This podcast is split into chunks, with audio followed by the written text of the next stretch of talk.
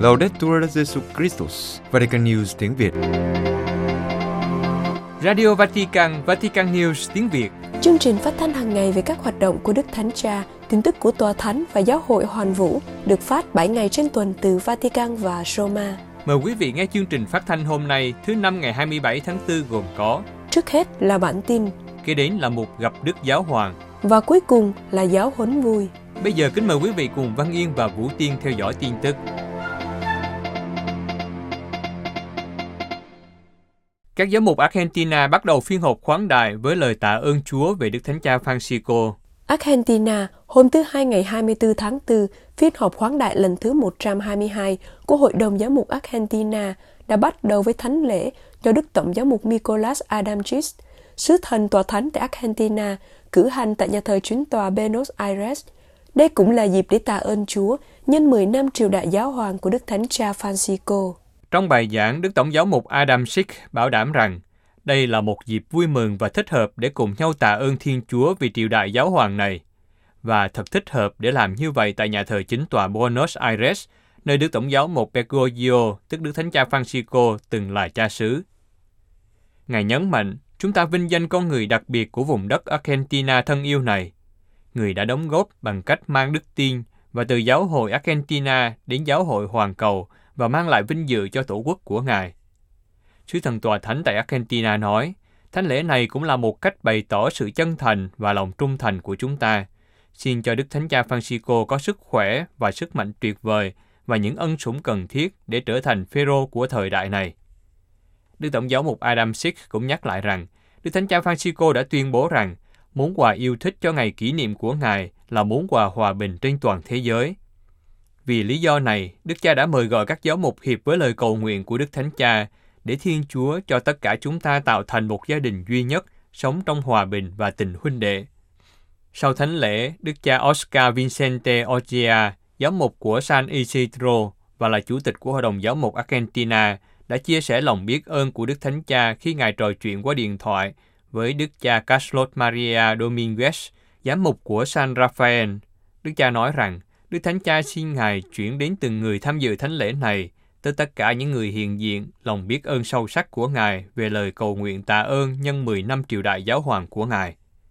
Kết thúc thánh lễ, các giáo mục Argentina đã đến nhà tĩnh tâm tiệc ly ở Pinla, ngoại ô Buenos Aires, để bắt đầu các buổi họp cho đến thứ Sáu ngày 28 tháng 4. Tổng giám mục Moscow kêu gọi châu Âu thực sự hành động hơn nữa vì hòa bình. Moscow, Đức cha Paolo Pesci, tổng giáo mục của Moscow, kêu gọi châu Âu hành động hơn nữa vì hòa bình sau khi một chiếc máy bay không người lái chở 18 kg thuốc nổ rơi vào một khu rừng cách Moscow 35 km về phía đông. Chiếc máy bay không người lái có chứa thuốc nổ C4 này dường như bị rơi sau khi hết nhiên liệu và đã bị phát hiện ở Bogorovsky, vùng ngoại ô phía đông của Moscow. Có lẽ châu Âu thực sự có thể làm điều gì đó nhiều hơn cho hòa bình. Đó là nhận định của Đức cha Betsy trong cuộc phỏng vấn của hãng tin SEED khi nhắc lại trách nhiệm của châu Âu trong việc chấm dứt sự leo thang căng thẳng đang gia tăng giữa Nga và Ukraine. Sau tin tức về chiếc máy bay không người lái do Ukraine sản xuất chứa đầy chất nổ rơi xuống gần Moscow nhưng không phát nổ đã được một số nguồn tin xác nhận. Tổng giám mục của Moscow nói thêm Tin tức này không gây thêm lo ngại vốn đã tồn tại cho bằng sự leo thang ngày càng tăng về một loại tâm lý lo sợ xung đột. Ở Moscow, bầu khí không khác biệt lắm so với giai đoạn trước. Có một số căng thẳng. Người dân hiện đang nói về cách thích nghi với tình huống mà chúng ta không thấy nhiều lối thoát. Rất khó để nói nguy cơ mở rộng xung đột mạnh đến mức nào. Tôi nghĩ rằng chuyến viếng thăm Hungary này của Đức Thánh Cha có nhiều khả năng không chỉ là một sứ mạng hòa bình, mà còn là một cơ hội để có thể lập lại lời kêu gọi hòa bình. Tôi không biết Đức Thánh Cha sẽ muốn làm điều đó cách nào, nhưng tôi chắc chắn nghĩ rằng đó là một cơ hội tuyệt vời. Tuy nhiên, tôi cho phép mình nói rằng châu Âu cũng phải tận dụng cơ hội này để thực sự làm điều gì đó nhiều hơn cho hòa bình. Vua Charles của Anh sẽ nhận một cuốn sách kinh thánh trong lễ đăng quang. Anh Quốc, Tổng giám mục Anh giáo của Canterbury Justin Welby đã nhận được một sách kinh thánh bản dịch King James để tặng cho vua Charles III trong lễ đăng quang tại tu viện Westminster vào ngày 6 tháng 5 tới đây. Sau đó, nhà vua sẽ đặt tay lên sách kinh thánh khi tuyên thệ đăng quang. Một sách kinh thánh được tặng cho các tân vương trong nghi lễ đăng quang, bắt đầu từ lễ đăng quang chung của vua William II và hoàng hậu Mary II vào năm 1689. Trong khi đó, sách kinh thánh đầu tiên được sản xuất đặc biệt để dùng trong nghi lễ đăng quang, hiện được lưu giữ trong bộ sưu tập hoàng gia là từ lễ đăng quang của vua George III vào năm 1761. Kể từ đó, một sách kinh thánh mới được sản xuất cho mỗi lễ đăng quang. Cuốn kinh thánh được tặng cho nữ hoàng Elizabeth II trong lễ đăng quang của bà vào năm 1953 có dòng chữ Chúng tôi xin tặng ngài cuốn sách này, thứ quý giá nhất mà thế giới này có được. Đây là sự khôn ngoan, đây là luật hoàng gia, đây là những sấm ngôn sống động của Thiên Chúa. Đức Tổng giám một Welby cho biết, lễ đăng quang sẽ là một nghi thức phụng tự Kitô giáo, bắt đầu từ sự khôn ngoan mà chúng ta tìm thấy trong Kinh Thánh. Sách Kinh Thánh sẽ được trình lên nhà vua là một lời nhắc nhở rằng Kinh Thánh không chỉ là trọng tâm của những trách nhiệm mà ông đảm nhận tại lễ đăng quang, mà còn là trung tâm của đời sống Kitô hữu. Trong dịp trọng đại này, sách Kinh Thánh sẽ là món quà đầu tiên và quan trọng nhất được dâng lên nhà vua. Kinh Thánh đưa ra một hướng dẫn và ánh sáng cho tất cả mọi người, và tôi cầu nguyện rằng nhà vua sẽ tiếp tục tìm thấy những điều như vậy trong những lời sống động này.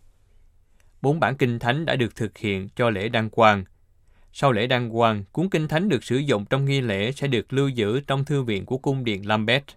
Một bản khác sẽ được trao cho vua Charles như là cuốn Kinh Thánh cá nhân, và hai bản còn lại sẽ được đặt trong kho lưu trữ của tu viện Westminster và nhà xuất bản Đại học Oxford. Các đền thánh Đức Mẹ ở Trung Quốc mở cửa lại sau 3 năm.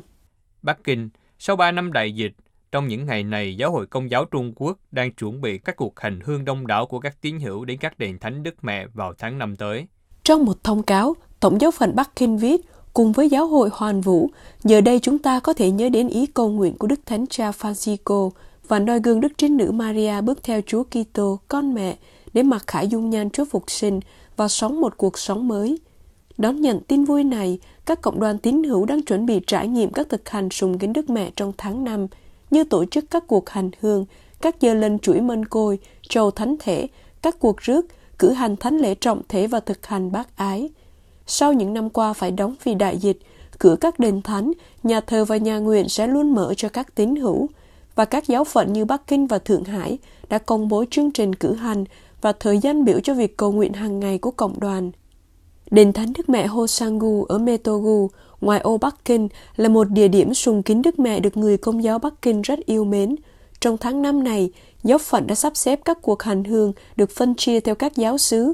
Mỗi Chủ nhật trong tháng năm, một trong bốn giáo sứ quan trọng nhất ở Bắc Kinh sẽ lo việc tổ chức các cuộc hành hương và cử hành thánh lễ, bao gồm cả trật tự công cộng. Tại Thượng Hải cũng vậy, mọi sự đã được chuẩn bị để chào đón hàng trăm ngàn tín hữu hành hương đến đền thánh Đức Mẹ Sa Sơn trong tháng 5. Văn phòng hành hương giáo phận đã công bố một hướng dẫn để các tín hữu dễ dàng thực hành thói quen đạo đức. Giáo phận còn sử dụng công nghệ kỹ thuật số để mọi người có thể truy cập thông tin về giờ cử hành thánh lễ cũng như chi tiết các cuộc hành hương do giáo phận tổ chức.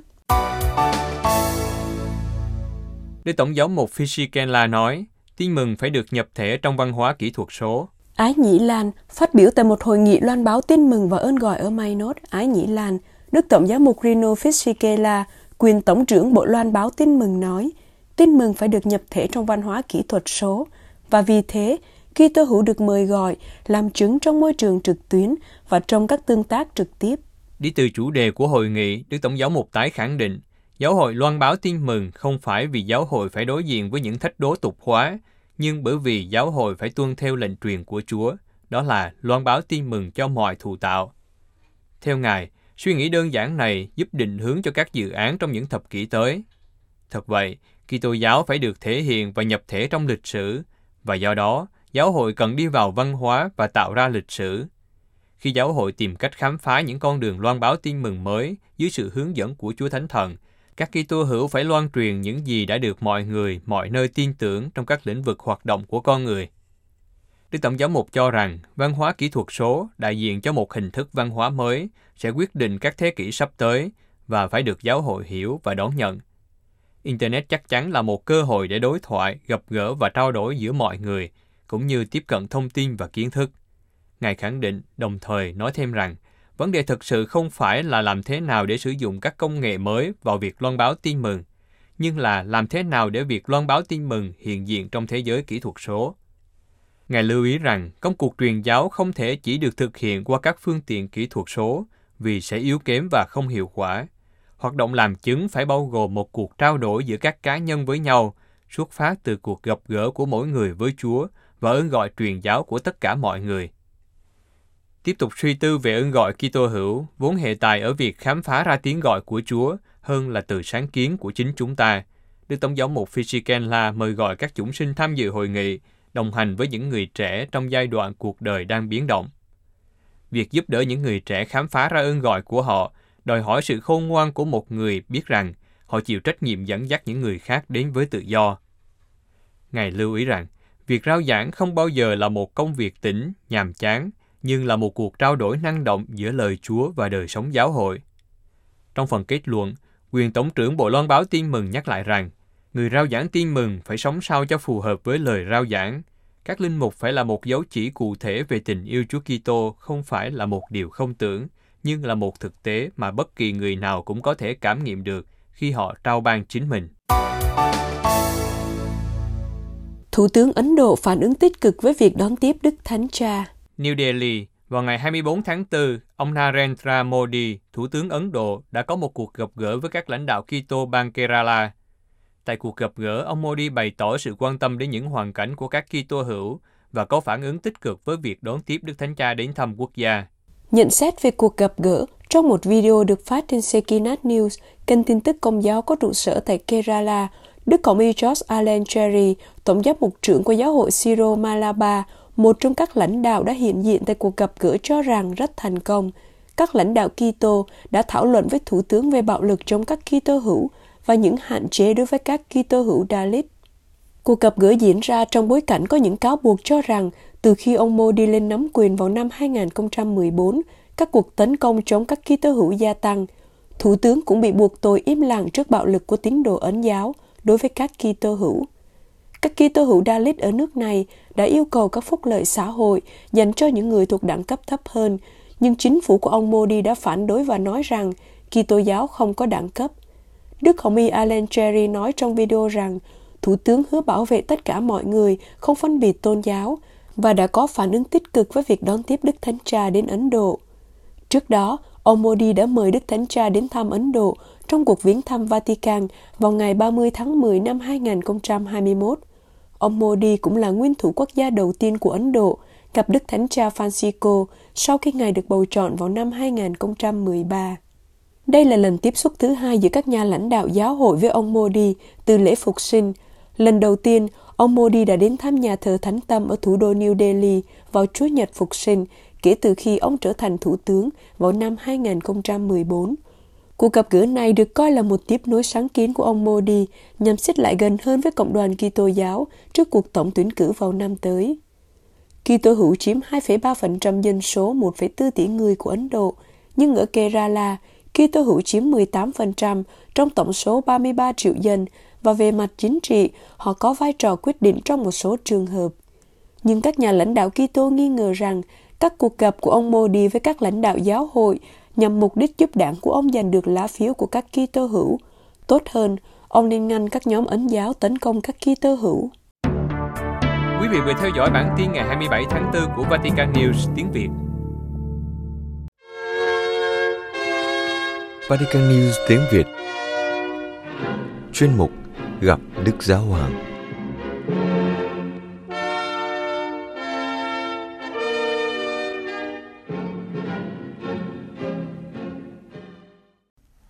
thưa quý thính giả, đời sống đan tu và sức mạnh của sự chuyển cầu là chủ đề của bài giáo lý được Đức Thánh Cha trình bày trong buổi tiếp kiến chung tại quảng trường Thánh Phêrô vào sáng thứ Tư 26 tháng 4. Trước khoảng 30.000 tín hữu hiện diện trong buổi tiếp kiến, Đức Thánh Cha trình bày chứng tá của các đan sĩ, những người đã theo Chúa Kitô trong đời sống khó nghèo, khiết tịnh và vâng lời và chuyển cầu cho mọi người trả lời cho câu hỏi các đan sĩ sống đời ẩn dật tham gia vào việc loan báo tin mừng thế nào. Đức Thánh Cha nói rằng điều làm sinh động đời sống của những người thánh hiến này chính là tình yêu, một tình yêu được biến thành lời cầu nguyện chuyển cầu. Chúng ta có thể nói rằng lời cầu nguyện không ngừng của các đan sĩ là một sức mạnh vô hình nâng đỡ sứ mạng của giáo hội.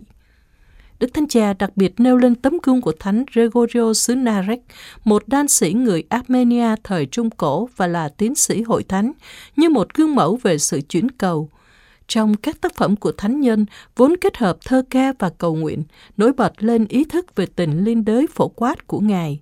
Ngài ý thức rằng Ngài chia sẻ số phận của tất cả mọi người và cống hiến cuộc đời mình để chuyển cầu cho họ các đan sĩ đón nhận những vấn đề của thế giới, những đau khổ và bệnh tật của con người để cầu nguyện cho họ, cầu cho những người nghèo khổ và những người cần đến sự chữa lành và tha thứ của Chúa. Đức Thánh Cha nói rằng tấm gương của Thánh Gregorio xứ Narek nhắc nhở chúng ta về trách nhiệm cộng tác bằng lời chuyển cầu của chính mình vào sứ mạng của giáo hội trong việc loan báo sứ điệp tin mừng về hòa giải, cứu chuộc và hòa bình cho toàn thể gia đình nhân loại. Ngài cũng mời gọi cầu xin cho giáo hội có nhiều đan sĩ, những người sống ơn gọi đan tu để chuyển cầu cho giáo hội và sứ mạng của giáo hội. Trước khi Đức Thánh Cha bắt đầu bài giáo lý, cộng đoàn cùng nghe đoạn sách ngôn sứ Isaiah. Người công chính tôi trung của ta sẽ làm cho muôn người nên công chính và sẽ gánh lấy tội lỗi của họ. Vì thế ta sẽ ban cho muôn người làm gia sản, bởi vì người đã bị liệt vào hàng tội nhân, nhưng thật ra người đã mang lấy tội muôn người và chuyển cầu cho những kẻ tội lỗi. Kính mời quý vị nghe bài giáo lý của Đức Thánh Cha. Cari fratelli e sorelle, buongiorno. Proseguiamo le catechesi sui testimoni dello zelo apostolico. Anh chị em thân mến, chào anh chị em. Chúng ta tiếp tục các bài giáo lý về các chứng nhân của lòng nhiệt thành tông đồ. Chúng ta đã bắt đầu từ Thánh Phaolô và lần trước chúng ta đã chiêm ngắm các vị tử đạo là những người loan báo Chúa Giêsu bằng cuộc sống của họ, cho đến mức hiến mạng sống cho người và cho tin mừng. Nhưng còn một chứng tá vĩ đại khác xuyên suốt lịch sử đức tin, đó là chứng tá của các nam nữ đàn sĩ. Các anh chị em đã từ bỏ chính mình và thế gian để noi gương Chúa Giêsu trên con đường khó nghèo, khiết tịnh, vâng phục và cầu nguyện cho mọi người. Cuộc sống của họ tự nói lên tất cả, nhưng chúng ta có thể tự hỏi, làm thế nào những người sống trong các đan viện có thể giúp ích cho việc loan báo tin mừng? Chẳng phải tốt hơn nếu họ dồn hết tâm sức vào việc truyền giáo sao? Trên thực tế, các đan sĩ là trái tim đang đập của việc loan báo tin mừng. Lời cầu nguyện của họ là dưỡng khí cho tất cả các chi thể của nhiệm thể Chúa Kitô, là sức mạnh vô hình duy trì việc truyền giáo. Không phải ngẫu nhiên mà bổn mạng của công cuộc truyền giáo là một nữ đan sĩ, Thánh Teresa Hài Đồng Giêsu. Chúng ta hãy lắng nghe cách thánh nhân khám phá ra ơn gọi của mình. Ngài viết, Tôi hiểu rằng giáo hội có một trái tim, một trái tim được đốt cháy bởi tình yêu. Tôi hiểu rằng chỉ có tình yêu mới thúc đẩy các phần tử của giáo hội hành động, và nếu tình yêu này bị dập tắt, thì các tông đồ sẽ không còn loan báo tin mừng, các vị tử đạo sẽ không còn độ máu, tôi đã hiểu và biết rằng tình yêu bao trùm mọi ơn gọi.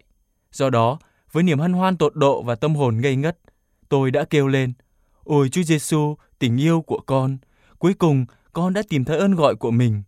Ơn gọi của con là tình yêu. Trong lòng giáo hội, mẹ của con, con sẽ là tình yêu. Trích bản thảo tự truyện B, ngày 8 tháng 9 năm 1896.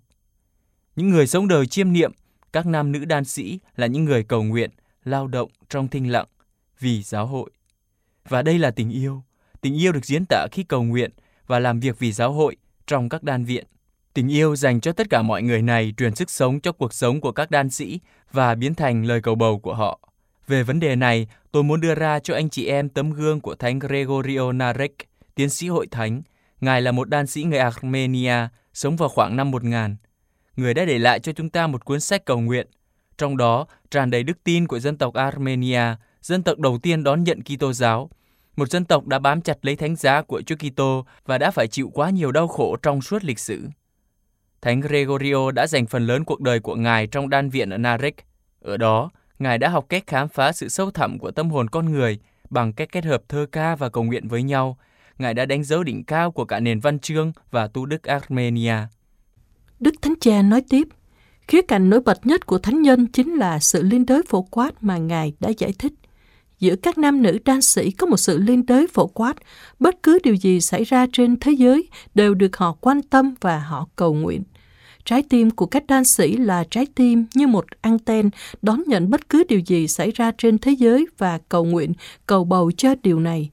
Và như thế họ sống hiệp thông với Chúa và với mọi người.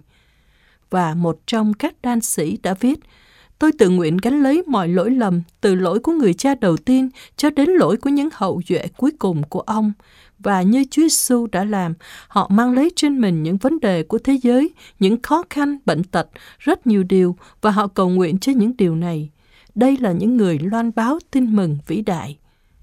Nhưng làm thế nào mà họ vừa sống ẩn dật vừa loan báo tin mừng, bởi vì bằng lời nói, gương sáng, lời chuyển cầu và công việc hàng ngày, họ là cầu nối chuyển cầu cho tất cả mọi người và cho người tội lỗi. Họ khóc cho tội lỗi của họ và vì tất cả chúng ta là người tội lỗi, họ khóc cho tội lỗi của thế giới. Họ cầu nguyện và khẩn cầu bằng đôi tay và trái tim hướng lên trời. Chúng ta hãy suy nghĩ một chút về điều này. Cho phép tôi dùng từ dự trữ nguồn dự trữ mà chúng ta có trong giáo hội. Họ là sức mạnh thật sự, một sức mạnh đưa dân Chúa tiến bước. Từ ý nghĩa này xuất phát một thói quen là khi người dân, dân Chúa gặp một người sống đời thánh hiến thì nói với họ, xin cầu nguyện cho tôi, xin cầu nguyện cho tôi. Bởi vì bạn biết rằng có việc cầu nguyện chuyến cầu sẽ rất tốt cho chúng ta khi chúng ta có thể đến thăm một đan viện nào đó bởi vì ở đó các đan sĩ cầu nguyện và làm việc mọi người đều có quy tắc riêng của mình, nhưng ở đó, đôi tay của họ luôn bận rộn, bận rộn với công việc, bận rộn với việc cầu nguyện.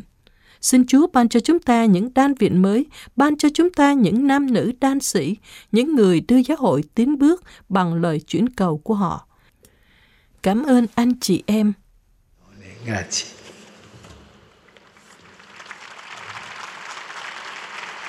Buổi tiếp kiến kết thúc với kinh lạy cha và phép lành Đức Thánh Cha ban cho mọi người. Benedicat vos omnipotens Deus, Pater, et Filius, et Spiritus Sanctus. Amen.